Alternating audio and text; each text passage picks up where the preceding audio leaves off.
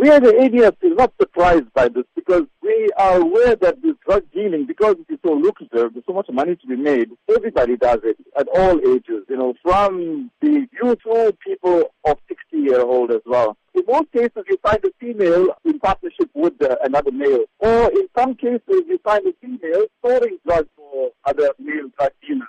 Earlier last month, a 51 year old woman was arrested with the drugs valued at 15,000 Rand. And then later in the same month, a 61 year old woman was arrested for dealing drugs.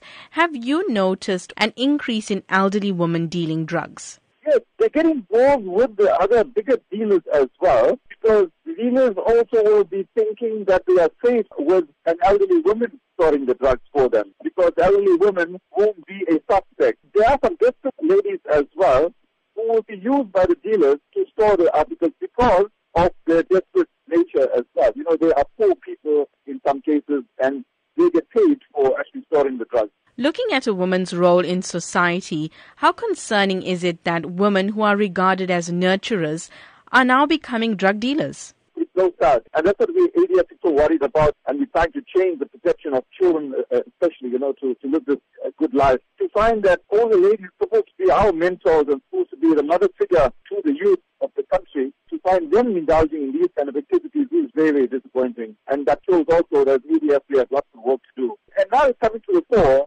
that more and more females are involved. So maybe we need to look at a new campaign to target the females to make them feel bad, you know, that they were supposed to be the mother figures and protecting the youth, and they are actually assisting in making matters even worse than it is.